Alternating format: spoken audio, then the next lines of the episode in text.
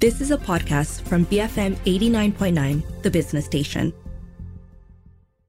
Hello, I'm Hanif Baharuddin, and you're tuned into the show that explores the narratives of historical landmarks and places in the Klang Valley.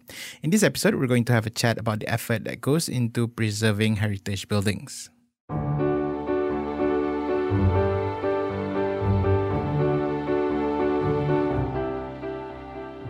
Heritage conservation expert Elizabeth Cardosa is a regular on the show talking about the various heritage buildings that are available in KL and in Malaysia and the importance of preserving them.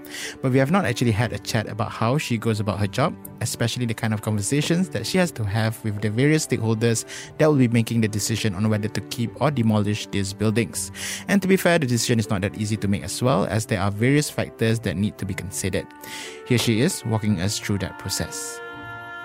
I think, yeah, it's a it's a very difficult conversation um, because you you know you you if you come to the table and you know you on the one hand say it's really important and must be kept. That's it. I don't want to listen to anything else.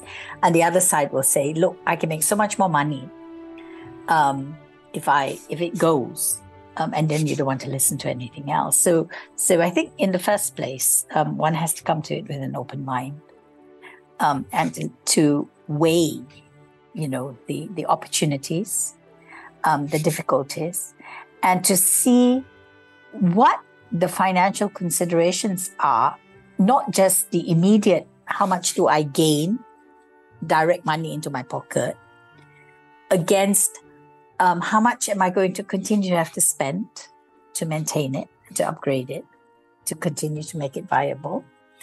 Um, and also to consider in this day and age, you know, whether demolition is the best recourse. Because one thing that is very difficult to quantify um, has to do with this sense of character and identity of place. And you cannot put a dollar value on it. So take away um, all the buildings around Dataran Merdeka. Um, forget about the tourists coming there right? Forget about uh, them um, being able to say, "Oh, this is," uh, you know, if I go to KL, what do I see? Um, okay, so shopping, eating, right? Um, great, that's wonderful. But is that the only thing that KL has to offer? You know, so what else does it? So why don't I go to Singapore or Bangkok? You know, why do I want to come to KL if I'm just doing shopping and eating? Um, what additional uh, flavors, so to speak, can it offer? What additional values can it offer? What additional assets? And then that's where you come down to culture and heritage. And certainly the physical space, the way it is composed is, is a good part of it. You know, this the sense and the understanding of, of character. And if you go to any big city anywhere in the world, including Singapore and Bangkok, you know, you will have the old and in some cases the ancient, and that's contrasted with the new and the very modern.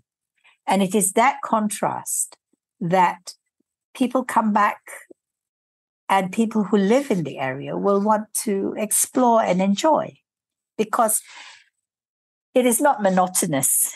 You know, we we we all look for not just embellishments, but we look for many different levels and ranges of of, of uh, the way we experience a place, and by making everything kind of like you know look 21st century um, in look, uh, you know, sometimes a place will ultimately lose its appeal so that's one argument on the side of um, heritage.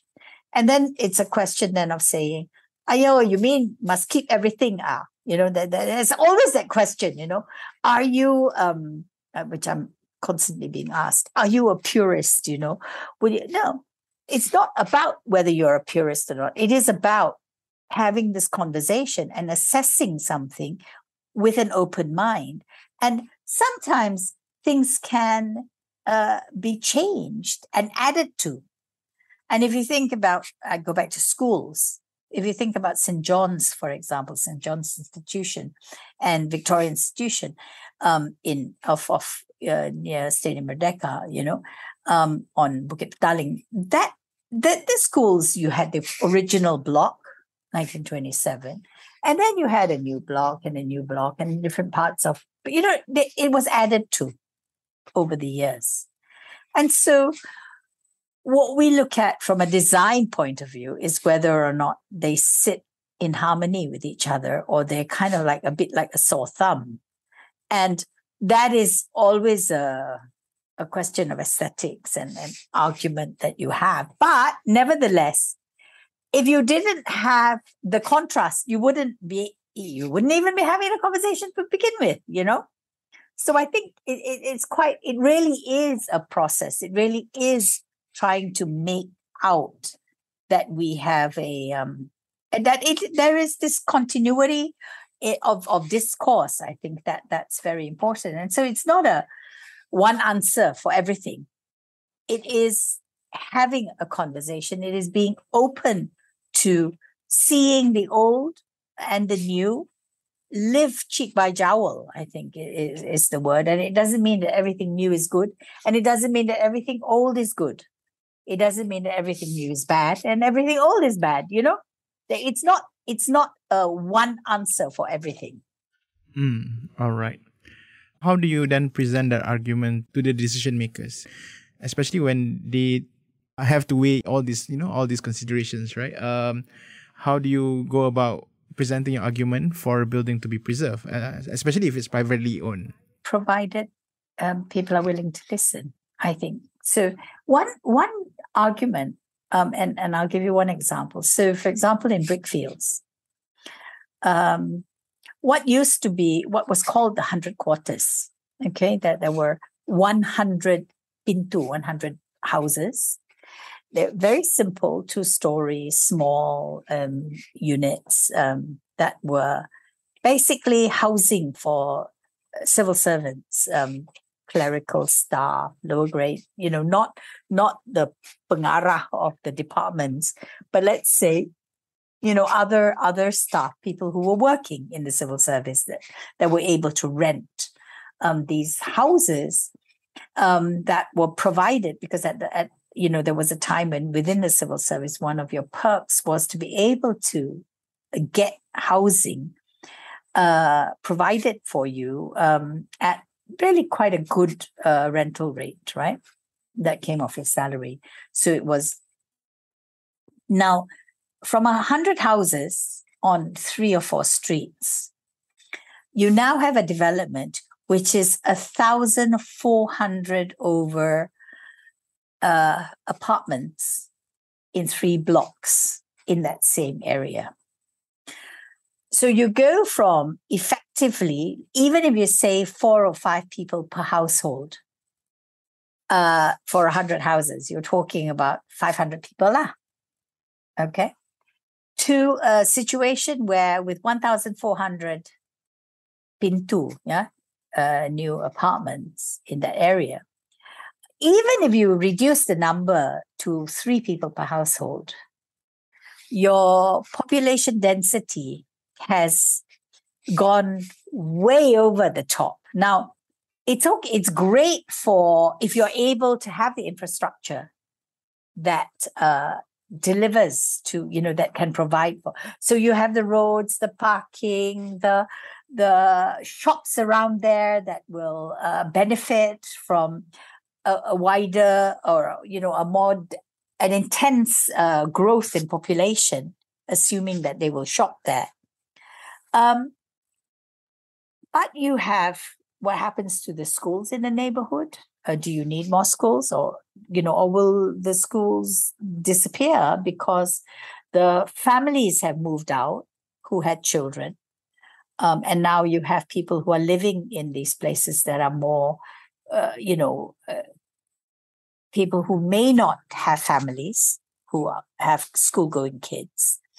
Um, you have you have a different set a different demographic that you, you're dealing with right um your roads you know can they it's already a congested area this where this is uh, located. So you, you know, increase the population density, if nothing else, by thousands. You know, your, your population density has just, you know, gone up three, four times in an already congested area. Now, so is it good for the area? Is it good for um, people?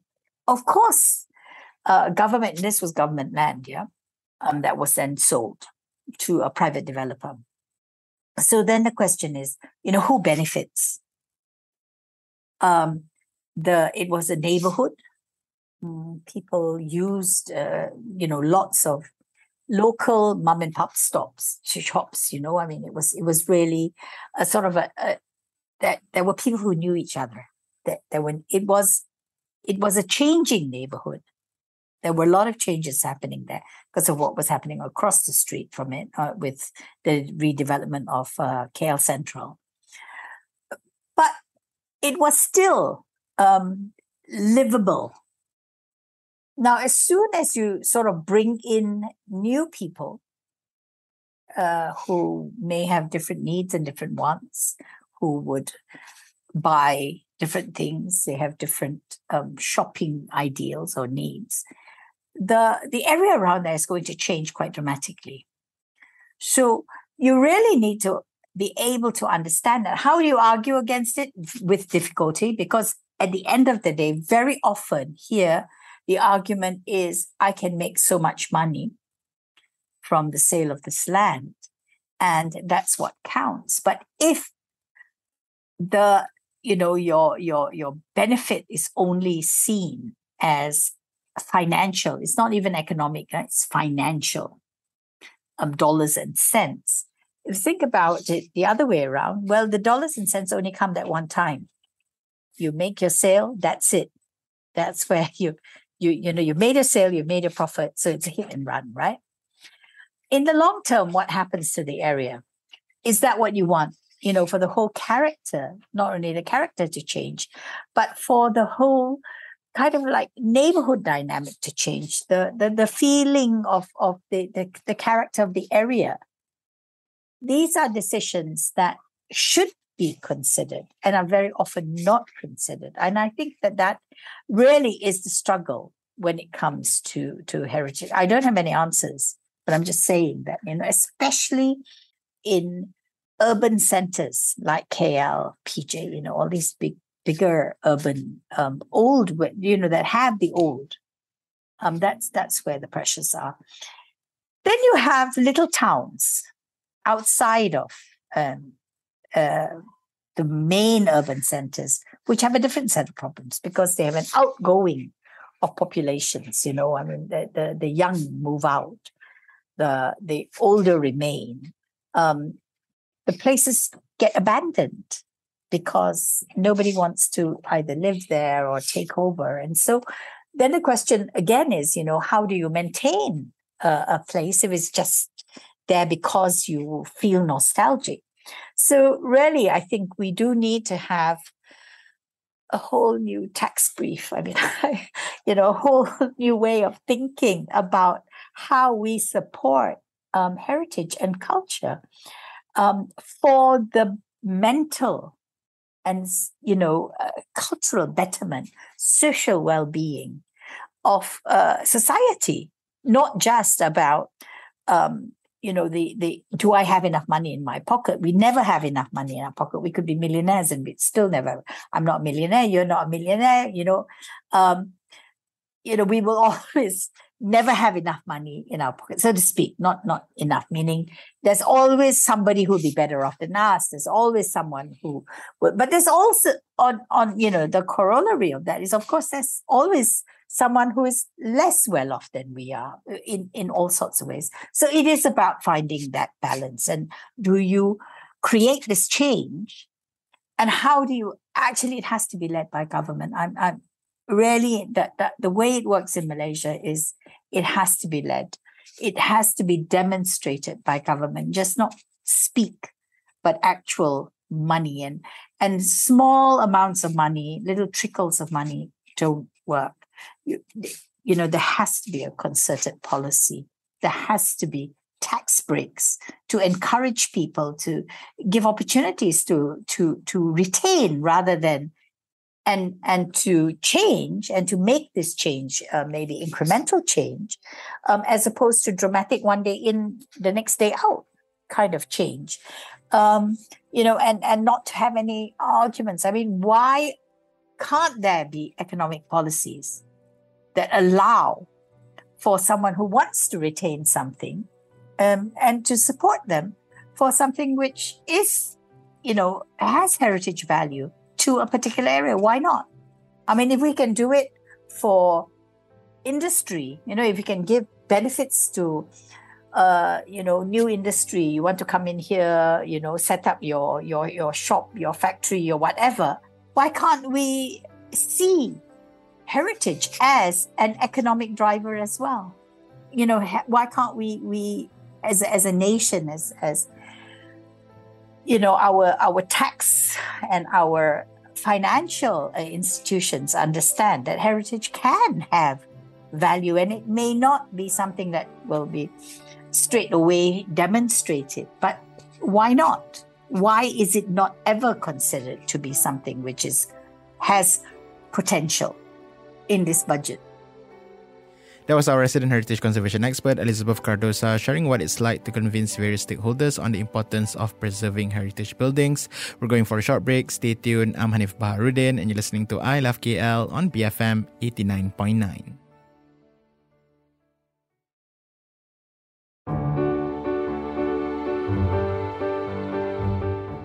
BFM 89.9, you're listening to I Love KL, bringing you closer to the people and places of our capital city. I'm Hanif Baharudin. Joining me on the show today is our resident heritage conservation expert, Elizabeth Cardosa, and we've been having a conversation about how she goes about her work and the kind of chats she has to have with the various stakeholders to convince them of the importance of preserving heritage buildings. We're going to continue the chat by looking at the success stories that do happen in this line of work there are also you know successful stories of i mean obviously there are a lot of buildings in kl that have been preserved as well. So um what are the secrets behind those buildings you know? Um apart from just the literal you know the recognition of the values of these buildings? You know were there like yeah more concerted effort you know? How, how did we manage to keep you know a lot of these buildings around as well? I think uh, in in um let's take Central Market as, as an example of um, where KL really like where the early start, you know, um, and it was meant to be demolished. There was meant to be a tower block there. Um, it was, you know, I mean, it was a wet market. There, there was a lot of traffic congestion. There was, you know, there were issues related to to health and safety. There were issues related to hygiene, you know, and sanitation. There were lots and lots and lots of issues, right? So the wet market was going to be moved. So then what? What happens to this old building? And really, there was a group of people who, you know, wanted to demonstrate that heritage had a value, old buildings had a value. Um, and it was possible to repurpose something and make it economically viable. Um, and over the years, I think it has been demonstrated that, you know, for, for greater or lesser, uh, ex, to a greater or less extent, but it certainly has been demonstrated that central market is now a go-to, whether it is for tourists or whether it's, you know, so it is seen as a place that is on the map, so to speak. Um, that then brings in, you know, uh, has an economic return, and it may not have you know, an economic return times 10. It may have an economic return times three, you know, or whatever. I mean, I, I don't have figures, huh? so I'm just, I'm not quoting it as an example, but I'm saying it has to have enough of a return to make it sustainable, to make it economically viable. Um, and how do you go about and why, you know, did even, I think it was really an opportune time where people were able to convince the powers that be at that time, uh, the the then prime minister, um, was able to you know to be said, look, this is an opportunity for care. Let's try it, and um, and it was successful, and it was it was then seen as successful because there was a plan going forward. I look at this building, I know what I can do with it.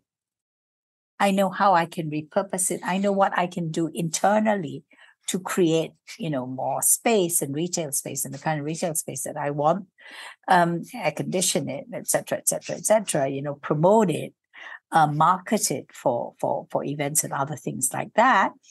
Um, and there was a plan and there was a strategy and, and it was put into place because it was being managed in a way that put, because before you even started, you doing the work, you know, you looked at the, the, the all of these aspects of it.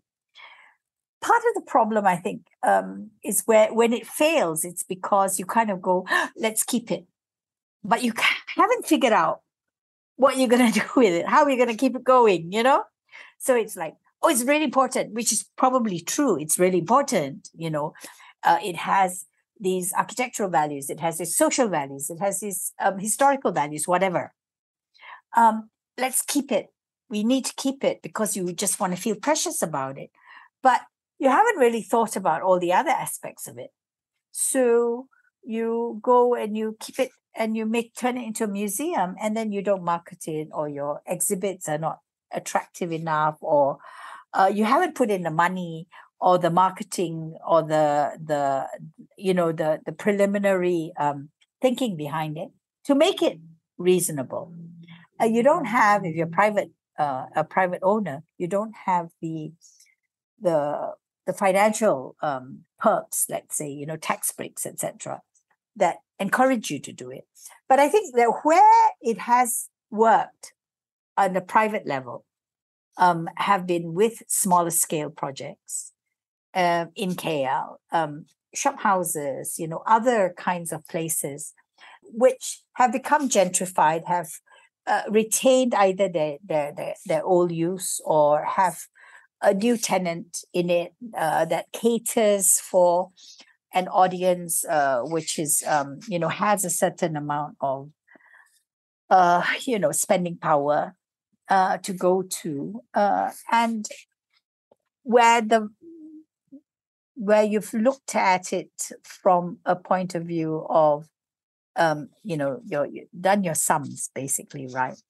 And renovated enough to keep the the character and the spirit of of what it was. Um, and in some cases, you know, to a greater extent, in some cases to a less extent, but nevertheless, uh, you know, there are many of these examples. I won't name them, but you know, there are many examples around town.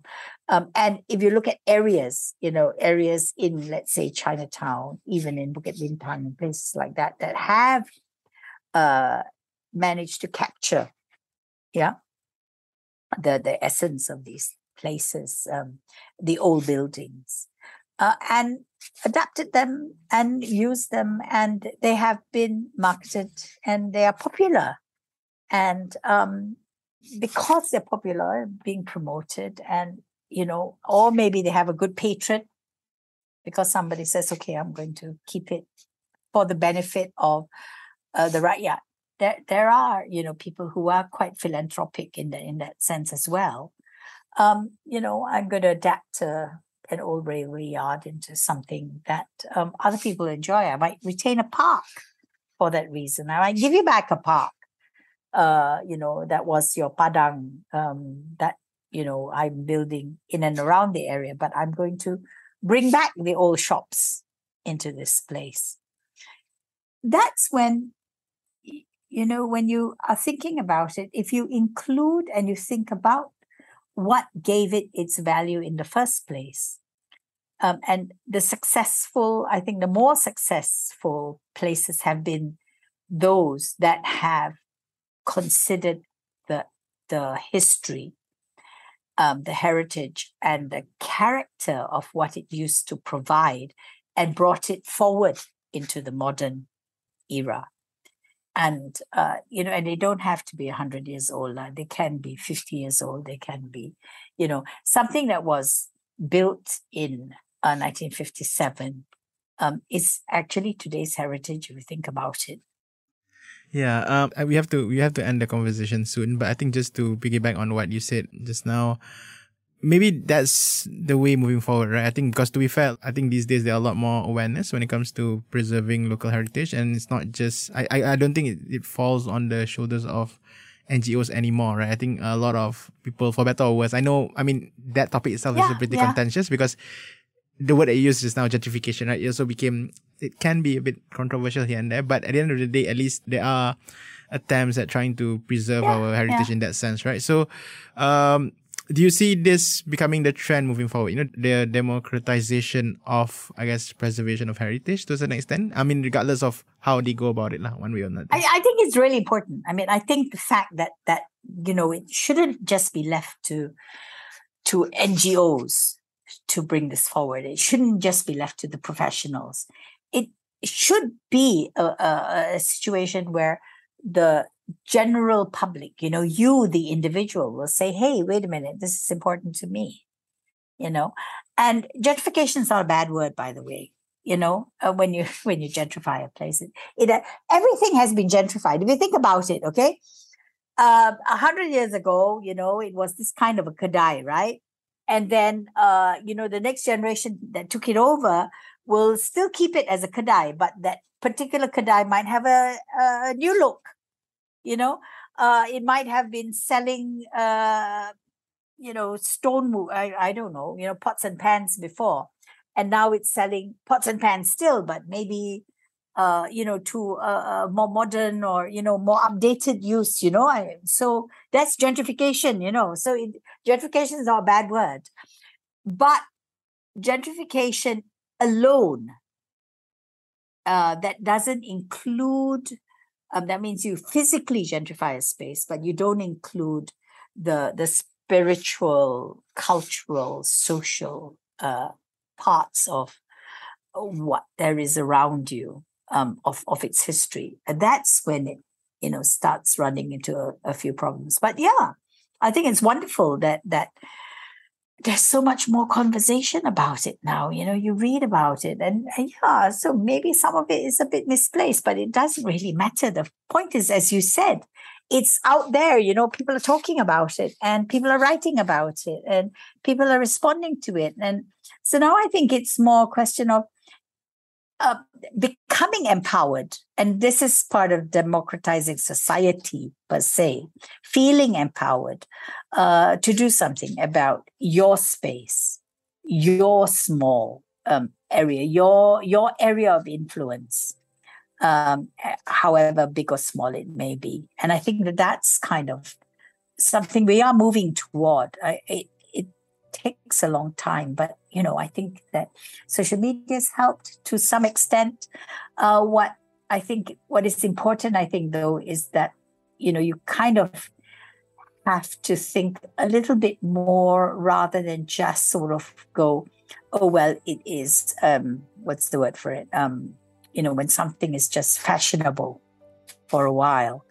Uh, if if it really has legs, if it really has value, um, it won't only be about what is fashionable. It should be about what is important, what is uh, what values it brings. So the nilai, you know, behind it, what is the semangat of it? You know, what is it's it's it the pusaka, you know, in, in that sense, what does it bring? These are all, you know, I, I always, I always think these words actually convey what's the spirit of it, you know, what what is its soul? And I think that, that if we can remember it uh, and consider that, in this argument about whether to keep or to change. Um, and change is inevitable. We wake up in the morning, we're one day older, okay? so change is not something that will go away. You know? So we might as well embrace it. But to change it thoughtfully, to change it environmentally uh, sensitively, I think that that's, that's something we should always consider. You've been tuning in to I Love KL, and this week our resident heritage conservation expert Elizabeth Cardosa has been talking about her work preserving heritage buildings and the conversations she's had with various stakeholders. That's all we have for this episode of I Love KL. If you missed any part of the show, you can check out the podcast at bfm.my slash I Love KL, our app which you can find via Google Play and the App Store, and you can also now find our podcast on Spotify. Don't forget to also follow the station on Twitter at BFM Radio. My name is Hanif Baharudin, and you have been tuning in to I Love KL, bringing you closer to the people and places of our capital city. Stay safe and join us again next week only on BFM 89.9, the business station. You have been listening to a podcast from BFM 89.9, the business station. For more stories of the same kind, download the BFM app.